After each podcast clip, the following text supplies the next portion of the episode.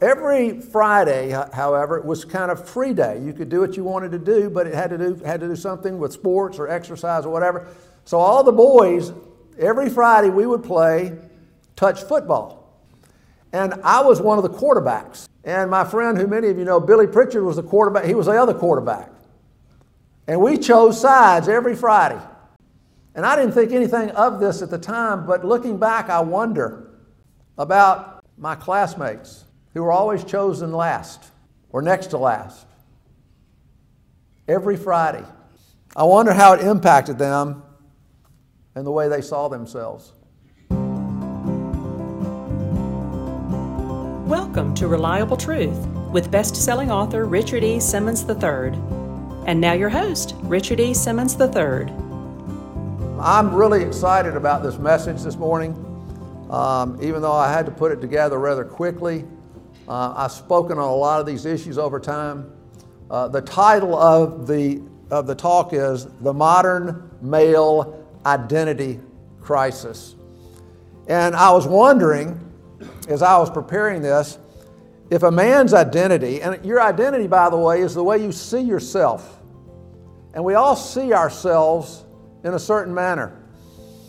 And I was wondering if a man's identity begins to form when we're young. I mean, even, even as kids. And I think the answer to that is yes. It made me think of my own life. I went to grammar school at a private school here in Birmingham called, uh, it was called Highlands Day at the time, it's now Highlands.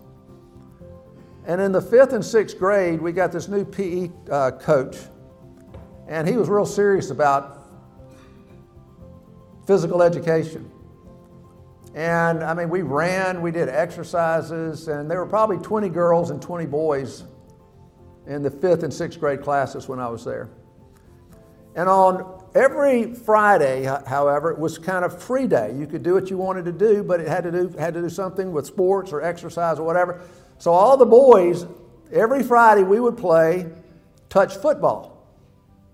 And uh, everybody played. I think if anybody didn't want to play, we kind of shamed them into playing. And I was one of the quarterbacks. And my friend, who many of you know, Billy Pritchard, was the quarterback. He was the other quarterback. And we chose sides every Friday. And I didn't think anything of this at the time, but looking back, I wonder about my classmates who were always chosen last or next to last every Friday. I wonder how it impacted them and the way they saw themselves. I think growing up, I wonder how many of us, as we grew up, hear these words in our adolescence from a coach, from our fathers, maybe an older brother. Be a man. Or man up. I wonder what we thought when we heard those words, or how a young boy today interprets that. Be tough. Be strong. Never cry. Don't show your emotions. I think most young boys have no idea when they hear that term, be a man, because no one's probably ever taught them about what true mankind is, uh, manhood is. And I saw a documentary, I think it was three years ago, and it was on the Pentagon Papers. I don't know if you are familiar with what, that, what the, those papers were, but they were a history of the Vietnam War. And they were kept in secret. And then they were finally re- revealed, and they're very controversial. But in the Pentagon Papers, they revealed that President Johnson refused to pull out of Vietnam because, his, in his own words, he said, If we pull out, I will not be viewed as being very manly. And it, has to make, it really has to make you wonder how world events over the centuries have been shaped by male leaders who were worried about their manliness.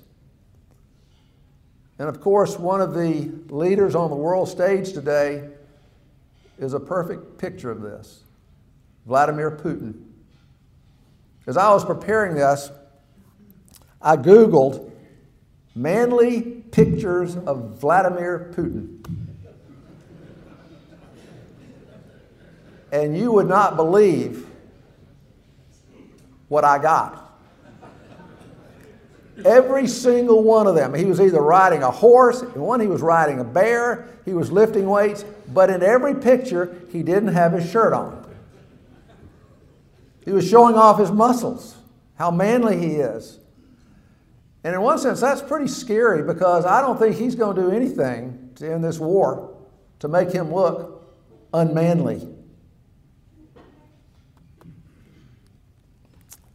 I, uh, I'm a, this, is, this is my introduction. I got one more thing I want to share with you that I think is a great entree into what I want to say. There was an article um, in the New York Times four years ago uh, about Professor Michael Kimmel. And he is the founder and director of the Center for the Study of Men and Masculinities at Stony Brook University, which is a college, it's a New York City college. And the article describes a day in the classroom. He's standing up front, he's got a big whiteboard behind him, and, and apparently all these young men. And he says, I want to ask you a question. And he writes up on one side of the board, good man. And he says, In your eyes, what is a good man? And he said they were kind of startled. Nobody responded. He said, Let me put it this way. Let's say you go to a funeral and you hear the minister say, He was a good man. What do you think that means? One of them finally said, Caring? To be caring? Another one finally said, To be honest. A third one said, Putting others' needs before yours. And after he listed all these things about being a good man, he then said, Now, tell me what it means to be a real man. And they just all perked up. He said, one of them immediately said, A real man takes charge. A second one says, A real man takes risks. And finally, one of them said, I think for me, being a real man means to talk like a man and walk like a man and never cry. And so he lists all these responses of what it means to be a real man. And then Kimmel said, Now you're in the, in the wheelhouse. And he pointed to the good man list on the left side of the board and to the real man list on the right side. And he said, Look at this disparity. And he said, I think American men are confused about what it means to be a man. And, guys, not only do I think he's right, I would go so far to say that most men in this modern world that we live in have no idea what it means to be masculine.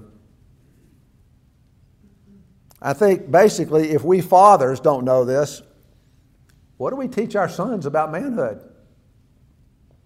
And this really kind of brings me to what I want to talk about this morning the theme. And I do believe that we all struggle so much in life because we have false ideas about what it really means to be a man what it really means to be masculine. Now, I've talked about this over the years, but this is somewhat of a new approach. But I did mention this in a talk I gave not too far back, mentioning the name Joe Ehrmann. I don't know if you know, Joe spoke here, I want to say eight or nine years ago. He was the all pro football player for the Colts. He taught football, but now he primarily goes out and speaks to men and has men conferences. And Joe is the one who says, This is, I, think, I don't know if he does this, I don't think he does it to be funny, but I think he does it to make a point. When he starts these men's conferences, we're talking about 25 maybe to 40 men, he hands out an index card and he hands out a pen. And he instructs them and says, I want you now to write out a definition of what true masculinity is. And he says, most men are just dumbfounded. They don't know what to write. He says, some of them are like deer in the headlights. And he says, most of them don't write anything. And the reason they don't is because they don't know. They don't know what it means to be truly masculine. And you know what? It hadn't always been this way for men. And today, I think most men get their identities and their sense of worth based on how well they perform in the workplace. In fact, Tim Keller, and this is a pretty, pretty strong statement, Tim Keller says, We are the first culture in history where men get their sense of worth and their identity based solely on their performance in their occupation. So, so many men today are caught in what I call the performance trap. I don't know if you've ever heard that term, the performance trap. And this is kind of the way it plays out. For most men, life is all about what I do and how successful I am in what I do. And over time, I think we begin to wonder so, what does everybody else think about what I do? Do people think I'm successful? Think about that. You know, I thought about this as I was preparing this. Everybody, as I look at this room, everybody have people in their lives who know you. And you have people that know of you. And, and I don't think we realize everybody has everybody who knows you or knows of you has an opinion about you. And all those opinions is what makes your reputation. And everybody has a reputation. I don't think we've thought about that, but we do. It's true. And most men want their reputation to be, boy, he is really successful.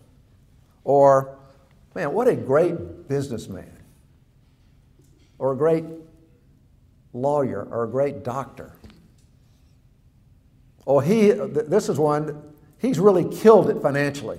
He's loaded. These are, these are basically, this is the way most men want to be see, seen and perceived out in the community. And then there's one final issue that I think lingers out there. And it lingers out there probably until you retire. And that is what if I fail in what I do? What would you think of me then? What would you think of me as a man? Now, what I'm about to say, I think most of you have experienced this, or maybe are experiencing right now, and you know this to be true. That no matter how well or how, how well you're doing, I'll put it that way, the thought of failing and being considered a failure as a businessman is one of the greatest fears that haunts men. It's like a psychological death. And I've concluded that most men are not driven to, to succeed, they are more driven not to fail. And I wonder, could this be true in, in any of our lives? And I, have come to, to see how true this is, having experienced it personally. And I could give you a, a lot of examples of this, but I'm going to give you one. There's a man that lives here in Birmingham. If I mentioned his name, almost every one of you would know who he is. And if you didn't know who he is, you would know his business. He's built a very nice business. And he's got a, a, large, beautiful home. I mean, beautiful. He drives expensive cars. He's got a really, really nice second home. But he confided in me. He said, Every day my feet hit the floor, I am driven by this one thing fear of failing. I was shocked. But I find this to be true in the lives of so many men. Now, I want to talk a little bit this morning about this performance trap and the consequences of being caught in it. And there's some really serious consequences. And you can see how this can easily cascade into your life, and you'll see how it impacts your identity, and you'll see how it can mess your life up, but it also can help you understand yourself and to really know yourself because I think that's important. And I don't think many men, or uh, uh I, I, don't, I can't give any kind of percentage, but so many of us don't really understand ourselves very well. And I want to start by asking you to think about your relationships. And this is where you see a real divergence between men and women. You know, I would venture to say if my wife, Holly, who is very transparent, very open, very friendly, if she met your wife for the first time and they had lunch, it's amazing what they might share with one another.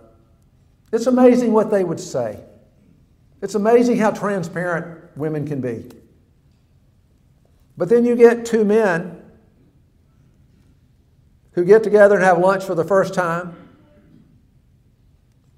The first thing they're going to say is, So, what do you do? And you talk about work, and you talk about business, and you talk about sports, you maybe talk about politics. And it's not that when you meet a man for the first time that you should share your struggles with him, but most men don't share their struggles with anybody. And I think we somehow come to believe that as men, we're not supposed to struggle. We're not supposed to get down. And we falsely believe that real, authentic men never get depressed because it would betray my male identity. I had this conversation with Jay Lloyd, and we were talking about how the depression rate among men has risen so dramatically over the last 25 years. It's shocking. It's 10 times more than what it was uh, 40 or 50 years ago. And Jay made this comment. He says, Well, the rate of depression in men that you see written about all the time is low. I said, What do you mean? He says it's low because you wouldn't believe the number of men who struggle with depression, but they never come out of the closet. They never tell anybody, and they never seek to get help. And maybe that explains, and this is kind of serious, what I'm going to say. Maybe this explains why the suicide rate in men is so high. This is pretty startling what I'm going to tell you. Eight out of 10 suicides are white men in this country. And I think a lot of it has to do with what we're talking about. I really do. Now, some of you older men in the audience may remember this song from Simon and Garfunkel. I thought I would throw this in. Um, you remember this? I am a rock. I am an island. And a rock, what? Feels no pain. And an island never cries. Feels no pain and never cries. And I think this is what many men think we have to be. And I think this is why so many men hide themselves from others. Because I don't want you to know that I'm struggling. I don't want to betray my male identity. And for this reason, I think many men suffer in silence. They suffer alone, not realizing when we live in isolation, we're harming ourselves. We're becoming dysfunctional. Now, second, I think the performance trap explains why we feel so compelled to compare ourselves with other men in our sphere of influence. Usually we're not aware how often we compare ourselves with other men. But we do this because I think this is the way so many of us measure our lives. We compare ourselves with others. Or we compare our kids with other people's kids as if our children will validate us as men.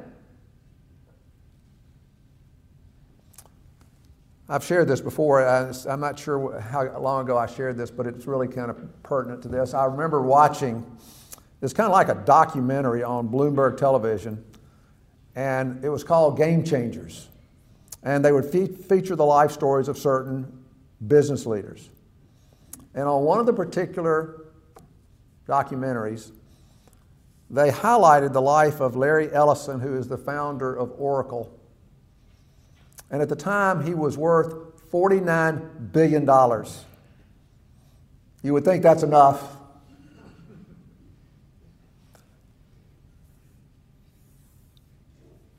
But what you learn from the show is that Ellison's life was fixated on Bill Gates, who was worth 72 million, 72 billion dollars at the time. Number one on Forbes 400 list, Ellison was like number four. And in this documentary, Ellison's colleagues reveal that his great desire was to dethrone Bill Gates as the richest man in America. Now, I don't know if he's gotten over that. But you got now you have Jeff Bezos and Elon Musk, and I'm not sure where they all line up with the, the crazy values of their stocks. But you see his problem. Comparison. Comparing him with Bill, himself with Bill Gates. Guys, this is what we do. And it can eat you up. Finally, the performance trap explains why men seek, why we seek to impress other people. And again, sometimes I'm not sure we're even aware of it how we drop names, how we do all kinds of things to impress the other guy. And it happens like this men will do everything they can to appear outwardly successful and accomplished. And I was asking a guy this yesterday have you ever thought about how, when you meet somebody new, say a, a, a man that you don't know and y'all meet, and you have some time to, to be with him, have you ever thought about how we so easily start sizing up other men? We have this unconscious tendency of doing this. And we compare ourselves with them and we look for opportunities to impress them. I'm going to give you an example of this. Um, it's been a long time ago, but I was in the property and casualty insurance brokerage business for 25 years. And the last 10 years of, uh, of that run, I was the CEO of our company. And if, if you know anything about the insurance industry, we were brokers, we represented companies. When companies are doing real well, they will take you on these unbelievable trips. And they'll, and they'll take your, your spouse with you, usually. And they pay for everything.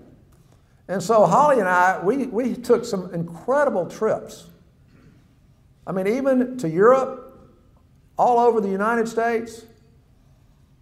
And we would end up at these meetings and we would have these dinners, and often we would be at a table like this with people that we didn't know from all over the country. We didn't know them. And what, what you realize as you're doing this, you start sizing each other up. And for me as a man, looking at other men, particularly men in the industry, men who did what I did, I would look at him and say, how does he look and how does he dress? How intelligent, how really more, how articulate is he? Where was he educated? What kind of education did he get? And then you want, so what is it you do? Do you own your own company? Are you part of a public company? What is your title? What are your responsibilities? And this is, this is an interesting one. What about his spouse? You know, one of the things, I think that explains really why some men marry trophy wives so they can show them off. And then we drop names, we share fancy exotic vacations we've been on, and finally we talk about our kids. How, How accomplished are your children? Where do they go to college? I think, uh, uh, and this is no, I'm not in any way disparaging this, but I think parents love to be able to tell somebody else, my kid goes to an Ivy League school. Makes you look really good. But that's, that's what we do. Now, guys, is this, if this is the criteria to measure a man's life, how well do you do? Because I'm not so sure I do that good. I mean, I work for a nonprofit organization. Uh, I live in, the, in a middle class community. Um, my kids didn't go to Ivy League schools. I mean, I, I, live in a decent house. I drive just a, you know, a regular car. But I will say this you would be impressed with my wife.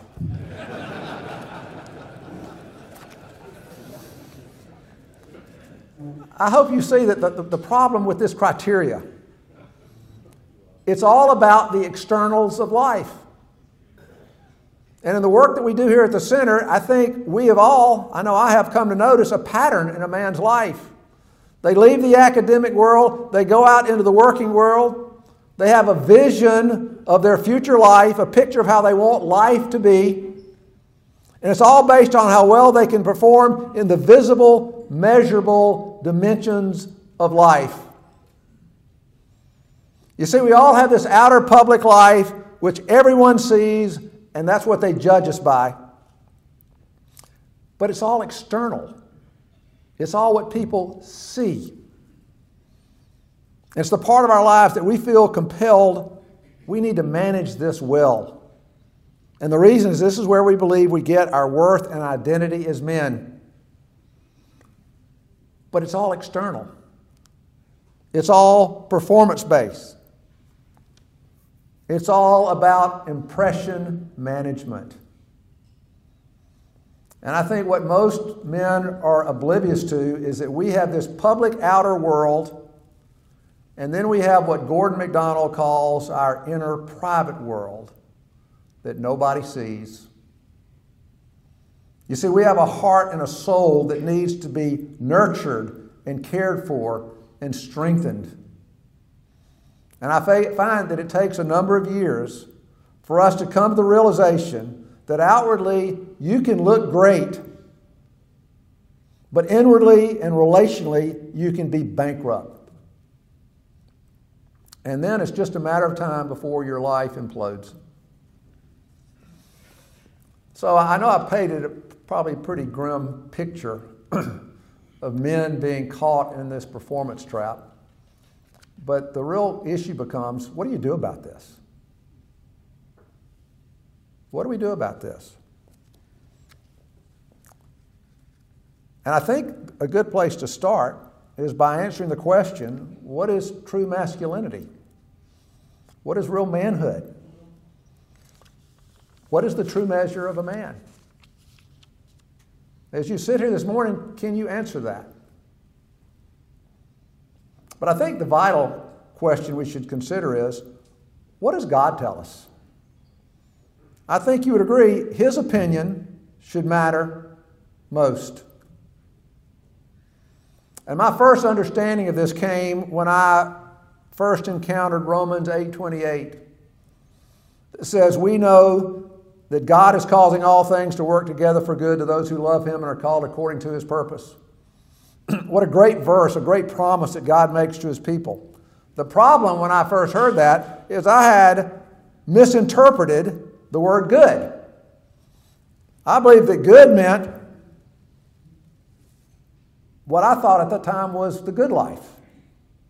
God was causing all things to work together for my success, my prosperity, and my financial well being. It was several years later that someone pointed out, you know, you really need to look at the next verse in Romans 8. Romans 8 29. Because it reveals what the ultimate good is. And that is that we be conformed to the image of his Son. That we as men would become more Christ like.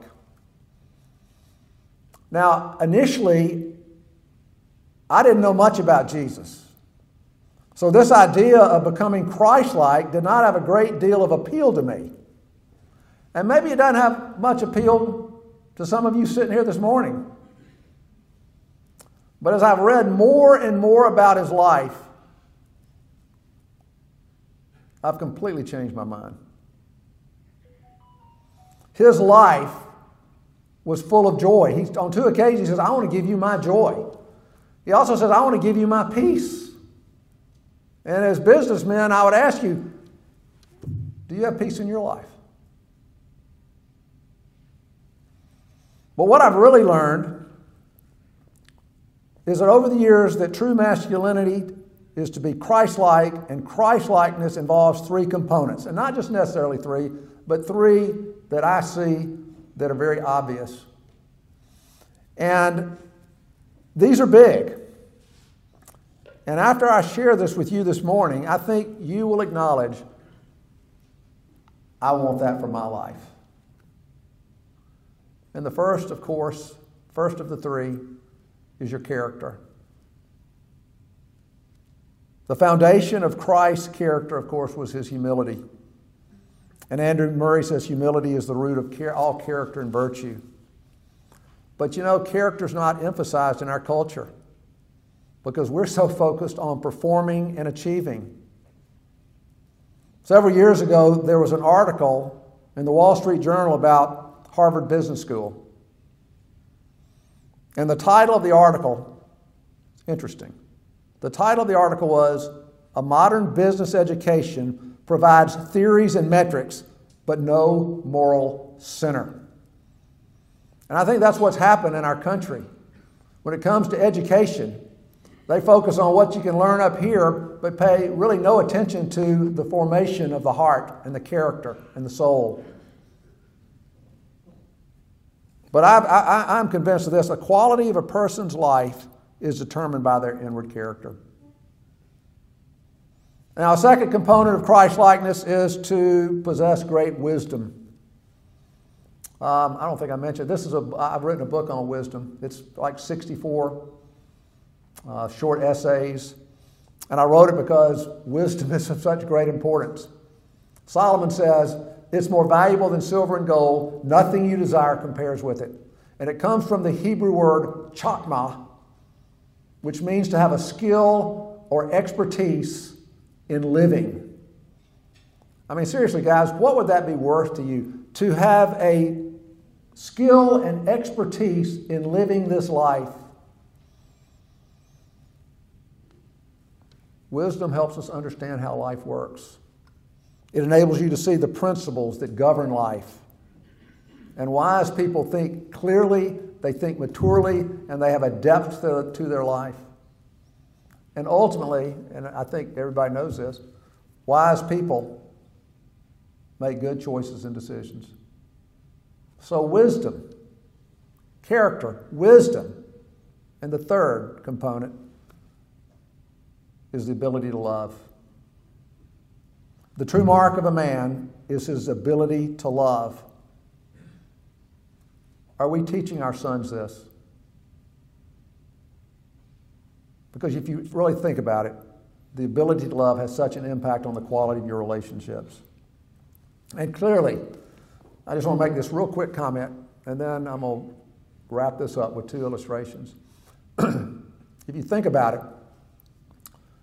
our relationships with our wives and our relationships with our children are just the foundation of all human relationships. But I don't think as men we realize how important friendship is to have not just acquaintances. We all have a lot of acquaintances, but I'm talking about true friends. And for most men, the quality or substantive relationships are hard to come by. Ehrman points this out in his book. And yet, friendship can bring something into our lives that marriage and family can't. I'm going to read these couple of sentences out of the, the wisdom book. Really good friendships have to be deliberately pursued and forged over time. And when we're willing to come out of hiding, be vulnerable, and be willing to share our secrets with a close friend or two, these friendships will deepen. It seems that the power to honor the truth and speak the truth openly are at the heart of being a healthy, authentic man. And of course, when I have these discussions with men about Christ likeness, usually it's just a matter of time before someone says, Well, how do you do that? How do you become Christ like? Well, guys, you need to hear this. You can't on your own strength. You can't do it as an act of your will. We don't have the resources within ourselves to do this. And a person who really understood, the, understood this was Augustine. He realized how feeble and weak he was.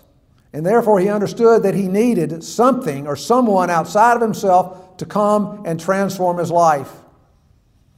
And of course, he concluded that the only power outside of himself that could transform him was Jesus. And so, what I've learned as a Christian over all these years that if we diligently seek Him and deepen our relationship with Him, He will transform us. And so, please hear this, guys. I'm not talking about being religious, I'm not talking about trying to be good. I'm talking literally about the life of God working in the soul of a man's life. And I want to share with you this great illustration that points this out. You know, in a number of Jesus' parables, the gospel is compared to a tiny seed. And I'm not sure we realize how seeds have a paradoxical strength to them. Think about a small acorn. I bet a, a number of you have, have uh, oak trees in your yard. Think about it. Take a tiny little acorn. I mean, it seems so insignificant and powerless. Yet there's everything in that acorn to grow into a large, beautiful oak tree. And then out of that oak tree comes thousands of other acorns. So that one little acorn has the power to cover the world in oak trees. And the gospel of Christ is like that acorn. It can come into a person's life, and when it's nurtured, we will eventually become what Isaiah calls oaks of righteousness or to become Christ like. And I love this illustration from, from G. Campbell Morgan, who was visiting Italy. And one day, he wandered into an old cemetery, and he says there was a grave that was there that was centuries old.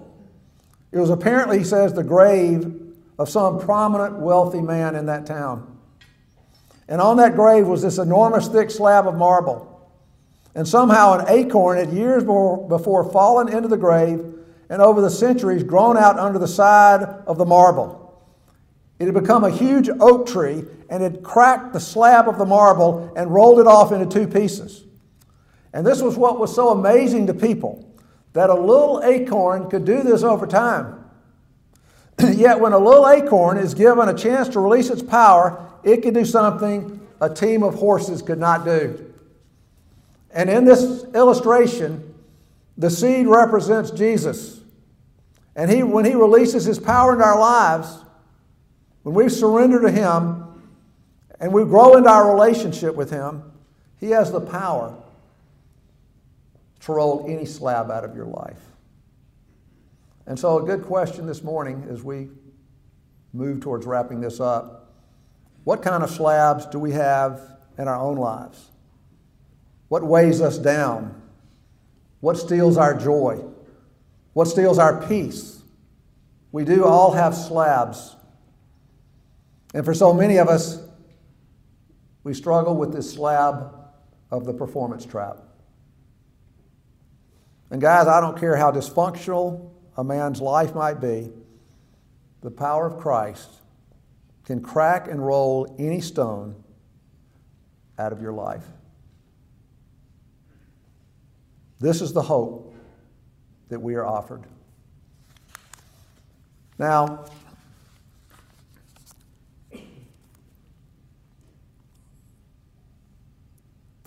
The second illustration comes from sociologist Charles Cooley.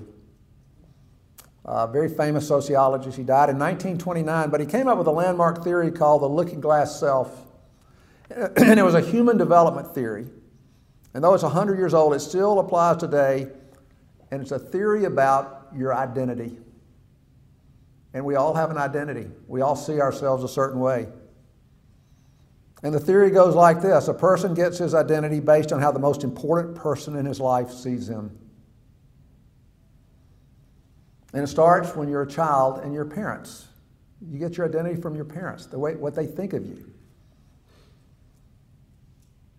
And you can see how a person's life can be messed up starting when they're little children because of the, the identities they develop because of the way their parents treat them. But then, of course, I don't care how good a relationship you have with your parents or how wonderful your parents are, every child becomes a teenager. And then the most important people in your life are your peers. And that's why, you know what, teenagers can have such a difficult time with their identity because teenagers can be so rotten, they can be so cruel, they can be so ugly. And then when you throw in social media, it's amazing how it can impact a teenager's identity. But then, as you know, you move from being a teenager into an adult. And unfortunately, I think for us, the most important people in our lives are the people that we want to, to win their approval our peers, our colleagues, those we work with, those we compete with.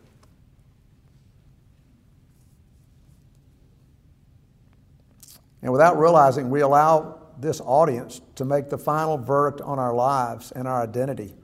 The, prob- the problem is, guys, the verdict on our lives is never in because our performance is never over until, you, until we reach old age and retire. But this is what I want to leave you with. What do you think would happen to a person's life if Jesus was the most important person in your life? Just think about that for a second. How would that change you?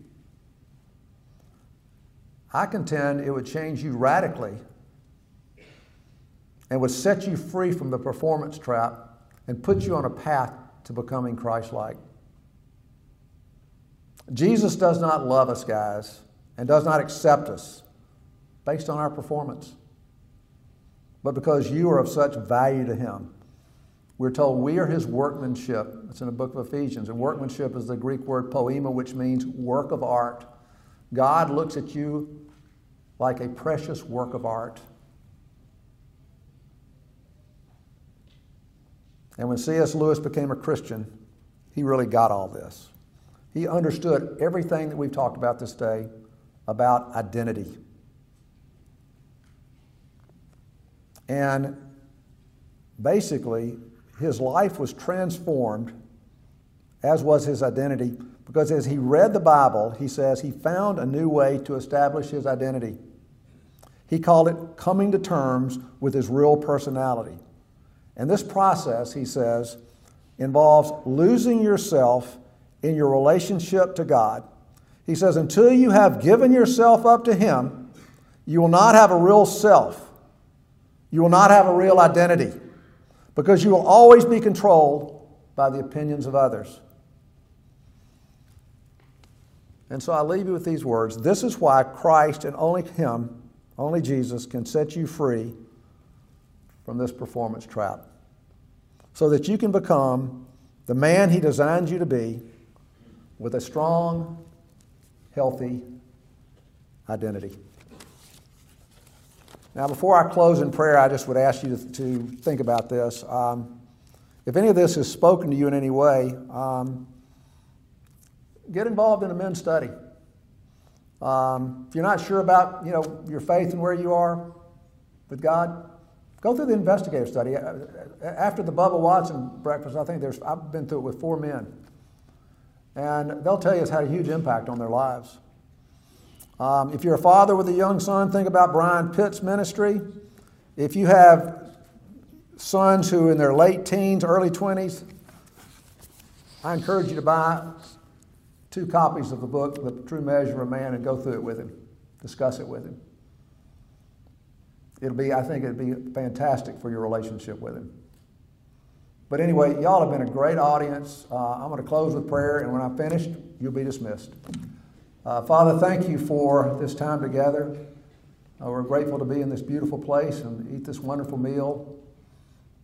We do thank you for what you teach us about what true manhood is, and that you've given us the perfect example in your Son, Jesus. Lord, I pray your blessing on each man here, on each marriage represented here, on each family. Uh, I pray that you would uh, bless us as we spend times with our loved ones uh, this next week during Thanksgiving. We're truly grateful, recognizing all that we are and all that we have comes from you. In Christ's name we pray. Amen. Thank you very much.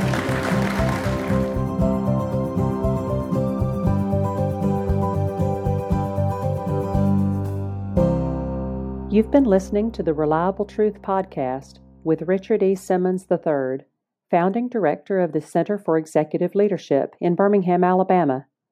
For more resources, please visit our website at www.richardesimmons3.com or by email to richard at richardesimmons3.com.